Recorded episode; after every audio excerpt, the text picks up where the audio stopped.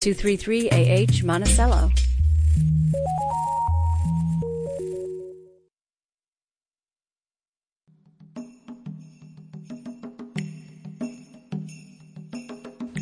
For Radio Catskill, this is Rosie Starr.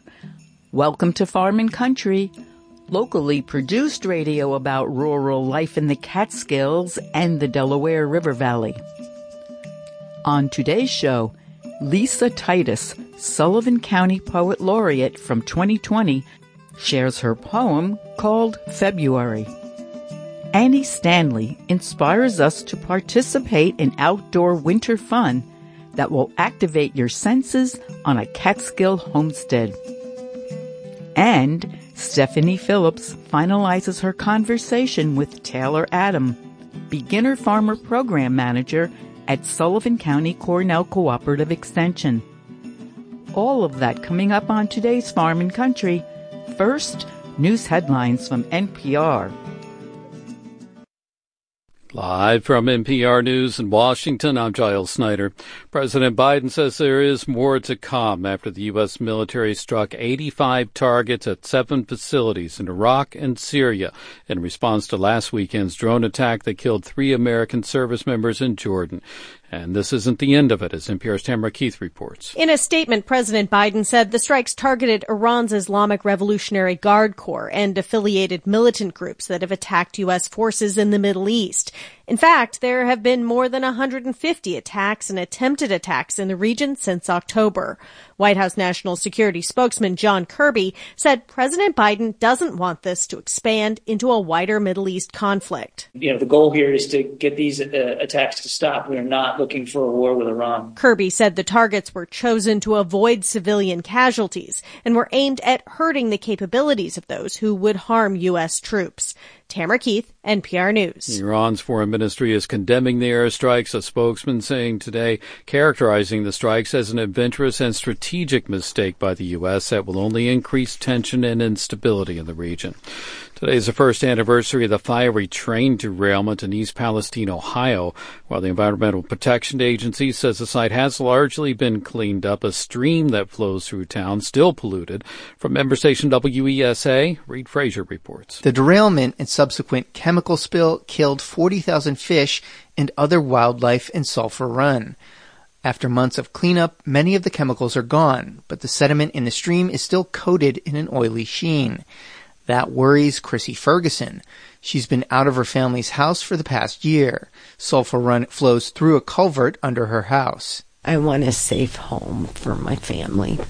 Um, that's all I've ever wanted. I no longer feel safe in this home. The EPA is reviewing a plan submitted by Norfolk Southern to clean up the remaining pollution. For NPR News, I'm Reid Frazier in East Palestine, Ohio. With Democrats in South Carolina holding their primary election today, South Carolina Republicans won't be holding theirs until February 24th. In the meantime, former President Donald Trump is seeking to consolidate support from within the party, but he still faces former South Carolina Governor Nikki Haley. Elaine Kamarck with the Brookings Institution says it will be, it will likely become increasingly difficult for her to stay in the race. The problem is that her campaign is not really based on ideology. She supports most of the policies that Trump supports. Her campaign against him is that he is a chaos candidate. He's old. It's those sorts of things. So I think it's hard to sustain a candidacy without a sort of ideological fervor behind it. And from Washington, this is NPR News. Welcome back to Farm and Country. I'm your host, Rosie Starr.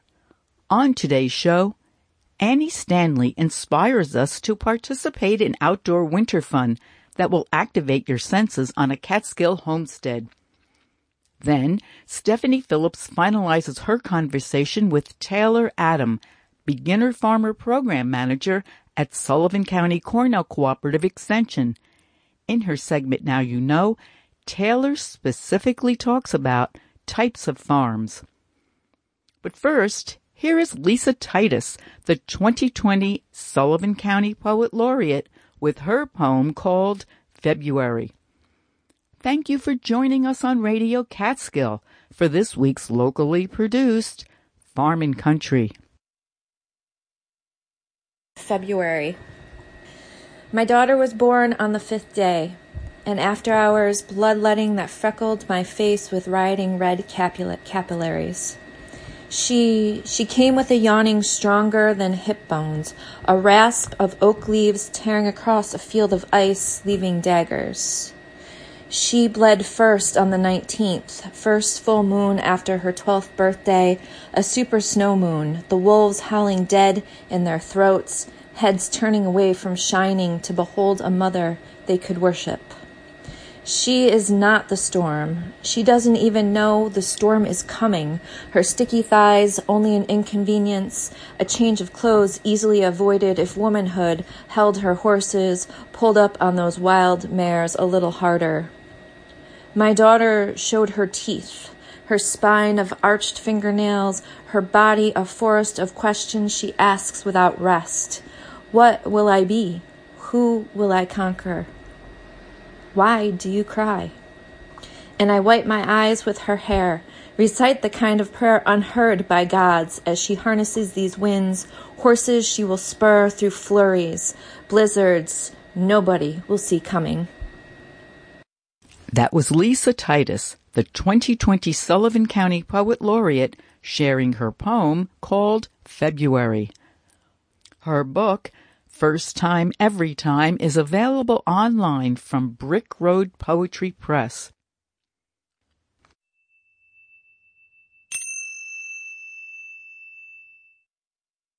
We're about six weeks away from springtime and the vernal equinox. Considering the fluctuations in weather conditions, I was thinking about tapping trees for a taste of local maple syrup. Smoky Bell's homesteader Annie Stanley and Laura Silverman from the Outside Institute are actively busy outdoors every season. Annie Stanley is here to tell us about an interactive collaboration coming soon on February 24th. Hello, my name is Annie Stanley. Here we are back again talking about the maple tapping event at Smoky Bell's Catskills here in Narrowsburg, New York. This is a homestead that I run just south of Narrowsburg, and I have been experimenting with homesteading maple tapping for almost 18 years now. And we have an event coming up it's my opportunity to teach people about homesteading, the simplest thing, maple syrup, and inviting people to the property to see the beauty on the 10 Mile River. This event is kind of in the tradition of a community event that people used to gather in the winter for to get outside in the natural outdoors, get out of the house, spend time with your neighbors and friends, gather in the sap house or around a, a big campfire with boiling sap in the winter and have meaningful conversations. And it sounds like you're in collaboration with Laura Silverman. Yes, I've known Laura for many years. Uh, she has spent a lot of time on my property, actually. We've done other events together in the past, foraging events.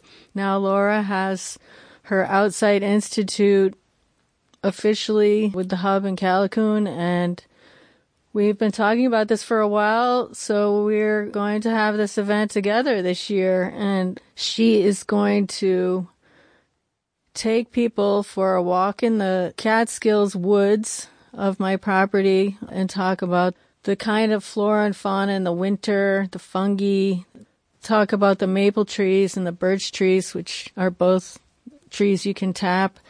And I will be guiding people on another tour to teach people actually how to tap the trees, what kind of equipment to use in the old school tradition of tapping. And then we will have ambiently uh, live music, two bands, all girl rock and roll band, locally transplanted from New York City, the Basic Bitches band, and also Mike Edison will be playing. He is doing great gospel campfire music. Annie, what about your property is so special that Laura Silverman would like to come to you to do maple sugaring and foraging and touring. One of the aspects of the property is that it's located on the 10 Mile River and it's very secluded. There is this bucolic setting with the river flowing through it. There's a diverse flora and fauna happening, big bluestone rocks jutting out of the ground everywhere. If there's snow on the ground, we're going to see a lot of animal tracks, which she can also identify. There's a nice flow between the properties. We'll be down at the cabin for the most part, but we're going to take a walk up the road to where the other sap house is with the evaporator and we can actually see sap boiling. There's a lot of different animals and plants. You know, around four o'clock every day, I see eagles flying up the river from the Delaware downstream. It's very diverse. It's loaded with all kinds of moss, there's also an array of evergreen trees, hemlocks, and white pine, and it's very protected. The event sounds very holistic and interactive. It seems appropriate for families to attend, actually, people of all ages, because it lends itself to some natural education. Yeah, we actually had a lot of children last year. I was showing this family how to tap a tree actually, and instinctively, this child who was probably less than two years old, I tapped the tree and the sap started flowing out of the hole and the child stuck their finger in it and then tasted the sap and we don't know how they knew that they should do that. It was precious. It's great for kids to interact with the outdoors right now, especially this whole generation that's coming forward is going to have to really be hands on about protecting the environment. You've planned a day that has a lot of activities. I believe the event is February 24th. Do you feel confident about the weather fluctuations? What are your thoughts on that? It's really hard to tell, and every year it gets more challenging. I think traditionally people would start tapping in mid January, depending on how much sun their property gets. You need really sunny days and cold nights, and ideally the temperature during the day, you know, still though above like 35, so the sap doesn't freeze when it's coming out of the tree. But We've been lucky so far the past couple years. There was one year where it was frozen. We weren't getting any sap flow that day, but we still, you know, we had the buckets out in the woods and we had tasting and libations and food and music. You just don't never know. And every year winter seems to come later. So we picked this time because it's usually winter break for most kids and students, and uh, a lot of people are up. So it seems to work out for attendance that way and to to have that activity while people are on break. And as you said, the day's activity includes roaming around in the woods that have gentle slopes of ferns and moss growing so there's a lot of other things for children to do and standing around a campfire, listening to music and having a bowl of chili sounds heavenly in the winter chill of February.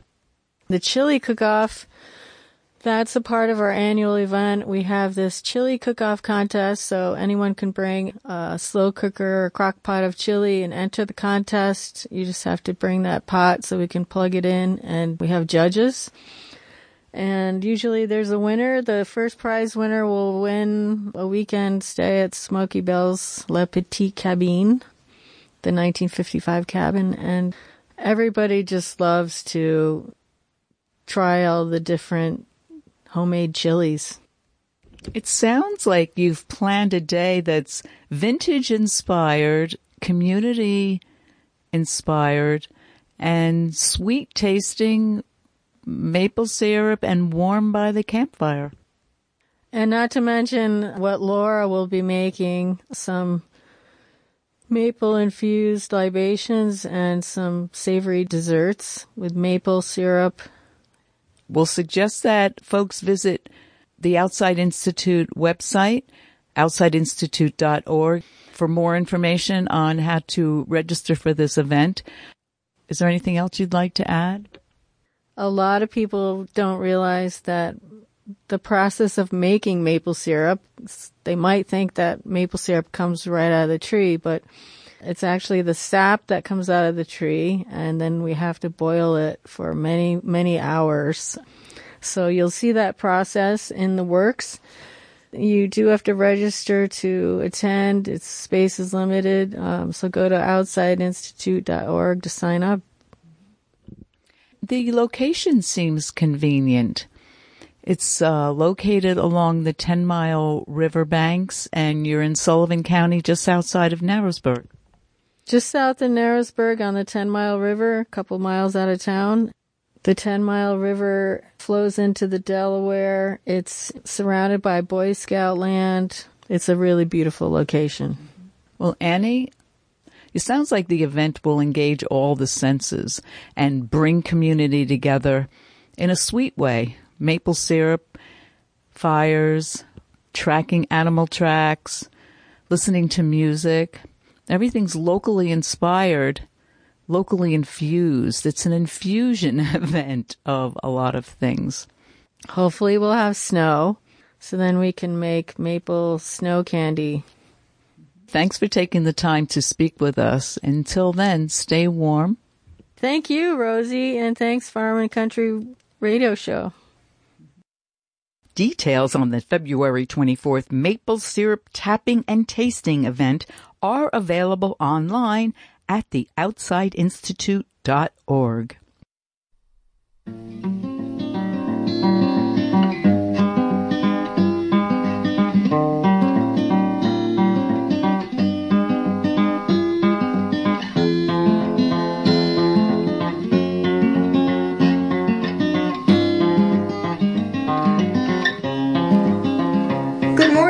This is Stephanie Phillips with Farm and Country.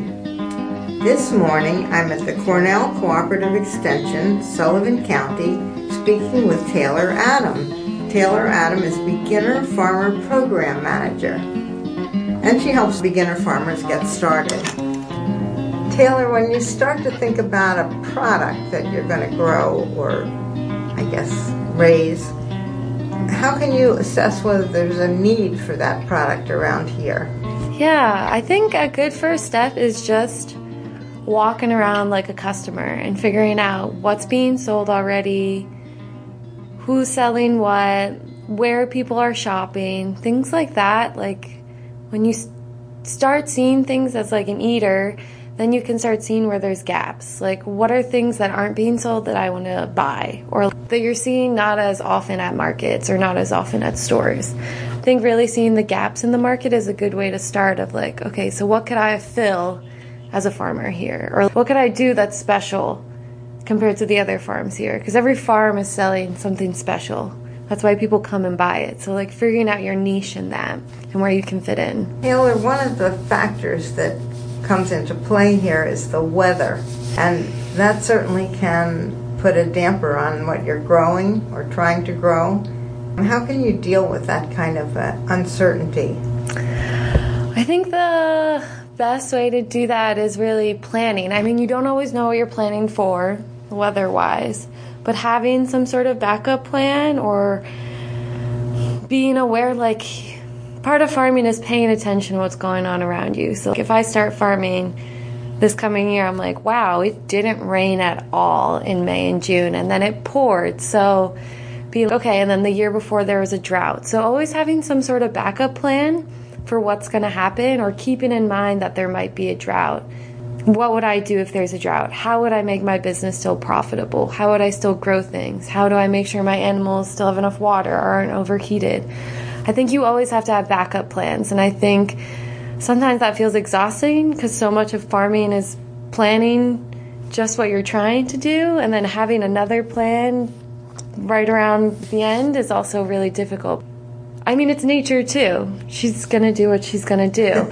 so I think it's just like always being prepared to have some sort of backup plan if things go wrong, or if you lose a whole crop because of drought, or if you can't harvest your hay because it's rained for days. I think you always need to have some sort of backup plan in your pocket just in case things happen. And I think the other thing is weather can change so quickly, but really trying to pay attention to what it's looked like in the past or at least the last few seasons. So you can be like, okay, so this is what happened the last three years.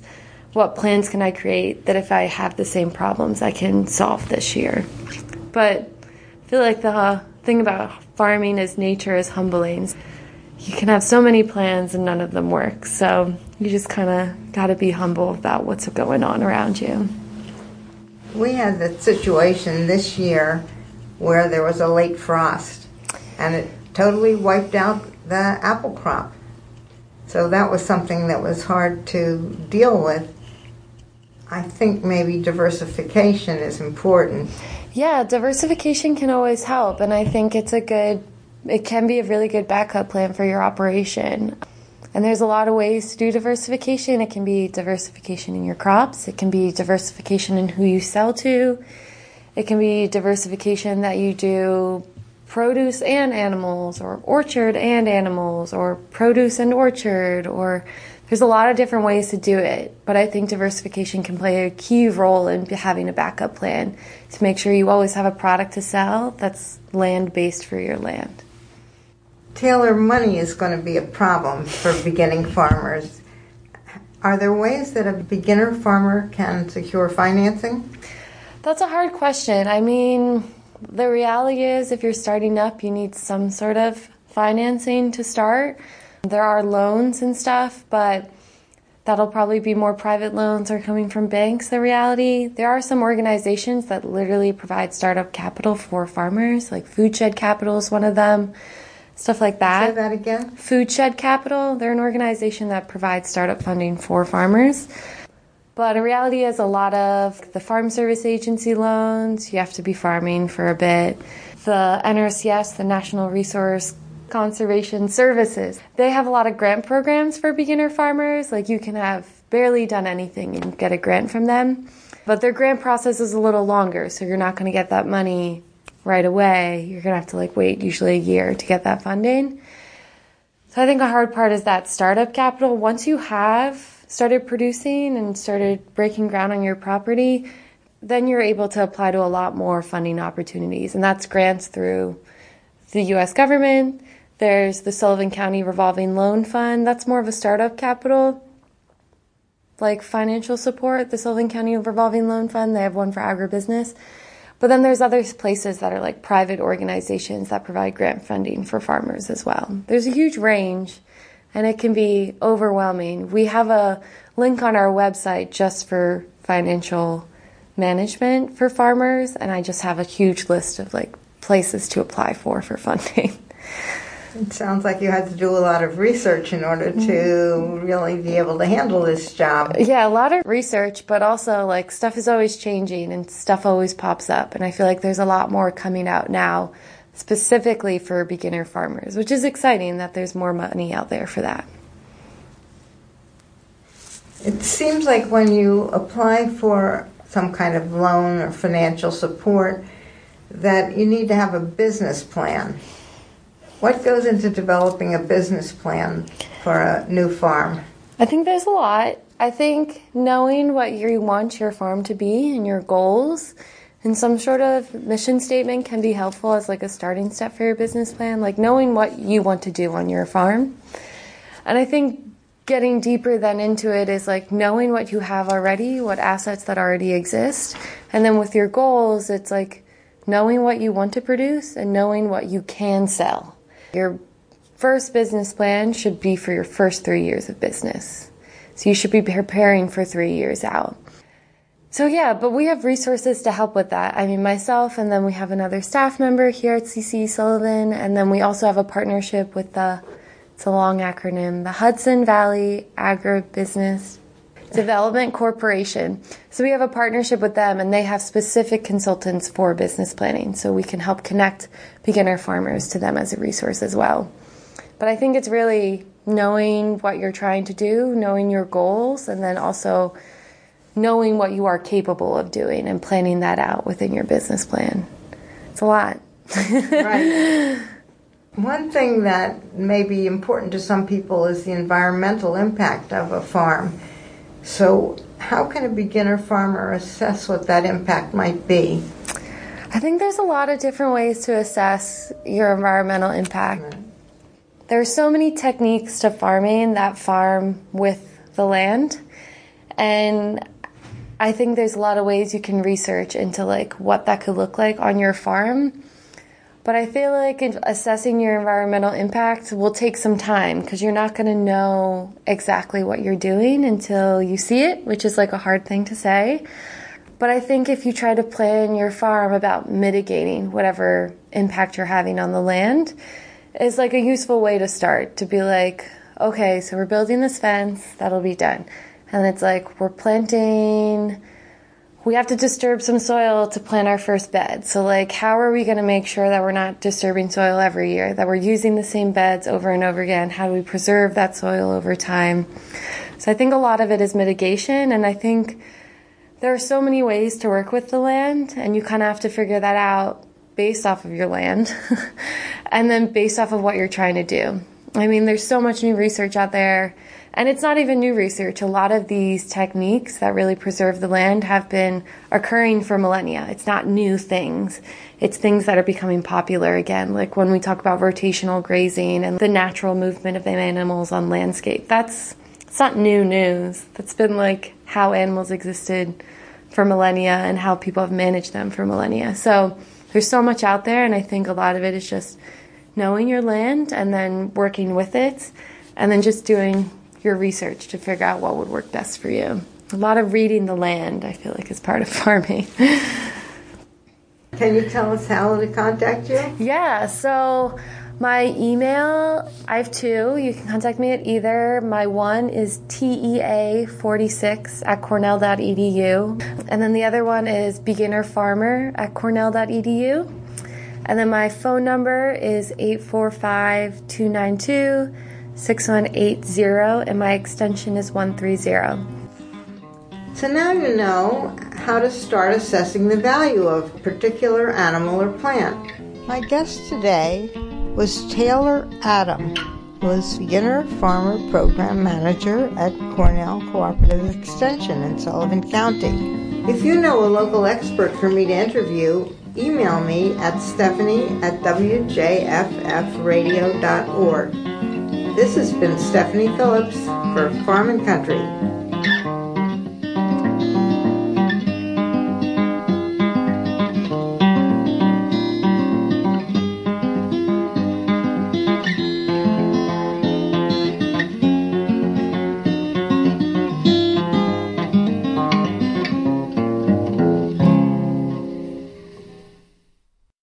We hope that you enjoyed our show this week with production by a Radio Catskill volunteer, Stephanie Phillips. Special thanks goes to our guests, Lisa Titus, the 2020 Sullivan County Poet Laureate, Smoky Bells homesteader Annie Stanley, and Taylor Adam, Beginner Farmer Program Manager at Sullivan County Cornell Cooperative Extension. This has been your host, Rosie Starr. Thanks for listening local to Farm and Country and supporting Radio Catskill, public radio for the Catskills and Northeast Pennsylvania. Listen on air at 90.5, on your phone or smart speaker, and online at wjffradio.org. Support for Farm and Country comes from Damascus Citizens for Sustainability, a community supported, science based nonprofit taking legal actions, providing tools for action, and raising awareness of fracking damage since 2008, proactively protecting public health in the Delaware River Basin and beyond. DamascusCitizens.org. Greetings, I'm Matt Hurtado. Join me on a journey where pixels meet melodies and controllers become conductors. This is Virtual Soundscapes, a show that transports you to the sonic realms of video game magic. In this journey, we'll uncover the hidden treasures of video game soundtracks from the classics to modern day. and speak with industry veterans. Join me for the debut of Virtual Soundscapes on February 15th at 10 p.m. Only on Radio Catskill. Listen local. Conservatives, there's a reason why all eyes are on you.